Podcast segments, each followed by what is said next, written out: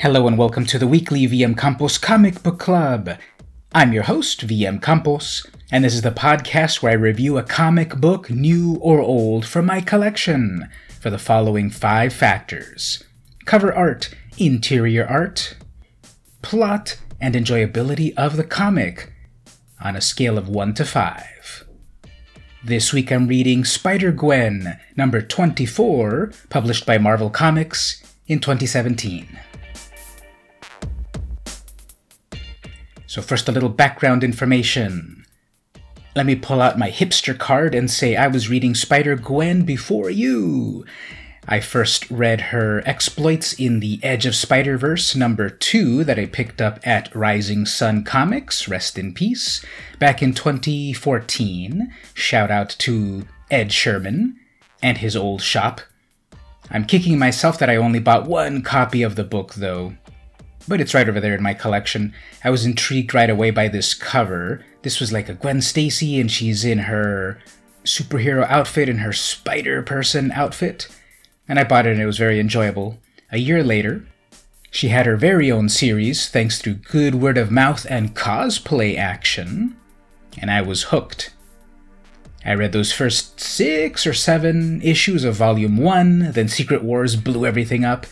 It started over Volume two, I suppose, a little while after that, and then this one went on to 40 something issues before it started over again in volume 3, and then that lasted 10 issues or, or less, and now it's on volume 4. I can't even keep track of the name of it anymore, but it's like Spider Ghost. No, Ghost Spider. It's Ghost Spider nowadays, but it'll still always be Radioactive Spider Gwen in my heart. I had originally bought this book in 2017, but it was right at the time that Rising Sun Comics was closing down, so I was not able to get my final comic haul from the shop, and therefore I lost my original first print of issue 24. And you know what they say when a comic shop closes down, people oftentimes quit comics because then they don't have a close by shop to patronize. And that's what happened to me for a few months actually, and then I thought, no, comics is part of my history. I'm going to get back into it. So I did. But what happened is that I missed the whole Gwenom storyline that was happening in Spider Gwen from issue 24 to 27. So I had to get them off of eBay. I bought issue 24 off of eBay, and I didn't quite notice that it was a second print. Recently, I looked on eBay and thought, let me get 24, the first printing, before it gets too expensive and I'm starting to see a climb in price, so I'm glad I got it, and that's what I'm reviewing this week Spider Gwen number 24. Okay, cover. I'm gonna give it a 5 out of 5. I always loved Robbi Rodriguez's art in this series. It's always been like very luminous, grungy, scratchy, creative, weird. I've always loved his art on the book. And this cover features a stark black cover, Spider Gwen herself with her hoodie off in a sort of a trance like state with a bunch of spiders starting to cover her. Again, this is the Gwenom storyline that was starting off, which is exactly what it sounds like a Venom symbiote, actually, I guess known as a Klyntar entity. Are they still called Klyntar in Earth 65? So many questions. But anyway, um, the Venom symbiote is uh, starting to possess her on the cover, and she's got her cool, like, you know, blue and purple dye in her hair. It's sort of a realistic ish style. She's spotlighted, and then these spiders crawling upon her. Actually, I'm gonna have to knock it down to a 4 out of 5 because there's unfortunately a few anatomical anatomically weird aspects of the of the drawing. Her right hand looks a little odd, a little too thick in the perspective that it's at. It's not really foreshortened, so it shouldn't quite be as thick as it seems to have been drawn. And if you look closely, her neck is also a little too long proportionally to the rest of her body, even if you give the benefit of the doubt about the shadows that are falling upon her, I think her neck's a little too long. So I'm gonna have to dock it a little bit um, based on uh, anatomy, which is you know this this is this artist is 20 times 20,000 times better than me, but you know, I can still see that there's a little bit that could be improved about the cover. But I like the stark black nature of it and then the flashes of color as well. So 4 out of 5. The interior art, however, is a perfect 5 out of 5. The art really shines here. Great anatomy, great panel layout, wonderful colors. There's so many, so much usage of pastel colors, purples and pink colors, contrasting with black. There's like a great computer colorization throughout it all, but not so digital that it distracts. Rodriguez does a great job on that the posing of characters from a bird's eye view to a worm's eye view is great. Action is also excellent, great usage of space and action. Speed lines, there's the style of manga speed lines in the book here and there as well. And the motion of the Venom symbiote is really captured on the page with its tendrils quivering and its fast movement. There's a great shot of Gwen being completely enveloped in the Venom symbiote. Spoiler alert.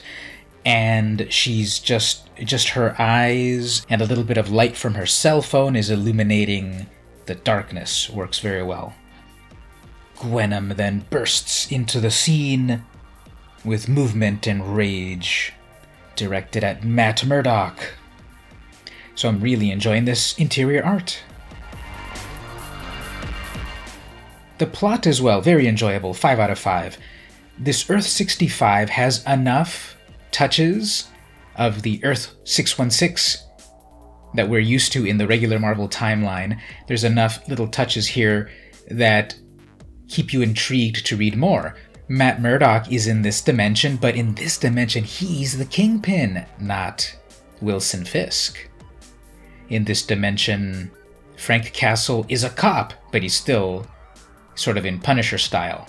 And then, of course, the biggest change is that Gwen Stacy is Spider Man. Gwen Stacy is Spider Woman. Gwen Stacy's the one that got bitten by the radioactive spider, and that's its own huge long story involving Cindy Moon and lots of stuff that we won't get into here. You, you really have to read the series. It's a fascinating book in terms of there's a lot of new stuff for new readers, and there's a lot of throwbacks and alternative stuff for old readers. There's literally something for everyone. Coupled with the art, it's really a winner. This latest plot, two years into its run, is that Gwen is basically under the Kingpin's thumb, and his bioresearch team is um, experimenting with an alien parasitic thing, which bonds with Gwen and brings out the worst in her. She ends up in Madripoor, and who do you find there? Well, of course, Wolverine and Kitty Pryde. The symbiote possesses Wolverine for a bit until they're able to free him from it. Gwen thinks she's going to defeat the symbiote by playing, uh, you know, music, sonics. It always works on the ones from Earth uh, 616. But here it didn't quite work because in order to disrupt a symbiote, it has to be attached to a person first, so that didn't work. Matt Murdock is there, of course, to gloat upon Gwen's latest failure. He's such a jerk in this dimension. He's always one step, he's always 10 steps ahead of her and always manipulating her really bad. And so the Venom symbiote possesses her, but she's able to keep it at bay enough with music, with her headphones in, uh, to take control of it. So there's just so much angst in this series that there was even some meta commentary towards the end of the series about this this series used to be so very much more or your life used to be much more life uh, lighthearted and now it's so dark. And i agree by the end of the series it got really dark. By the end gwen went to prison. And now in the most recent series volume 4 i suppose there's a lot of stuff going on there as well. So it's a very angsty series. But i've always enjoyed it from like the perspective of gwen stacy as spider-woman So the enjoyability of the book is also a 5.25 out of 5. I love these touches of known Marvel history tropes plus new things. It's a big old mashup for the ages. The writer Jason Latour seems to have a lot of fun with what he's been tasked with, which is to create a very cool alternative version of Spider Man as Spider Woman as Gwen Stacy. I have to admit that the latest series I have I I haven't quite kept up as much interest with them as like this first run after the the first creative team left. Latour, Rodriguez, and Renzi, they're not on the latest series, so I kind of find myself not as interested in it because I had such a high bar in the original volume 1 and 2 of the series. In conclusion, if you haven't read any form of Spider Gwen, if you only know her from the movie, you've got to check out her appearances in her own book. They've been all collected into various trade paperbacks, of course. Do yourself a favor and go back to those books and enjoy. If you'd like to get more comic book content, head on over to my Patreon, patreon.com slash vmcampos. You can follow for free to be alerted to everything that I do regarding the weekly comic book club, the monthly comic book haul, the comics you need to know about for Final Order Cutoff, and my top comic series, plus more. Are you into Magic the Gathering? Go check out my Patreon as well. All of that is for free if you simply follow. If you go to the $1 tier, you'll unlock the exclusive content, which is often which is often longer, more exclusive versions of my content. And for $2, I'll actually mail you a curated comic book straight from my collection in thanks. But if you can't quite pledge at the moment, no worries. Simply click that follow button on Patreon to be alerted to everything that I do on the podcast, on YouTube, on my streams, etc. So this week I read Spider Gwen number 24, published by Marvel Comics in 2017. This has been the weekly VM Campos Comic Book Club, and I'll see you next week.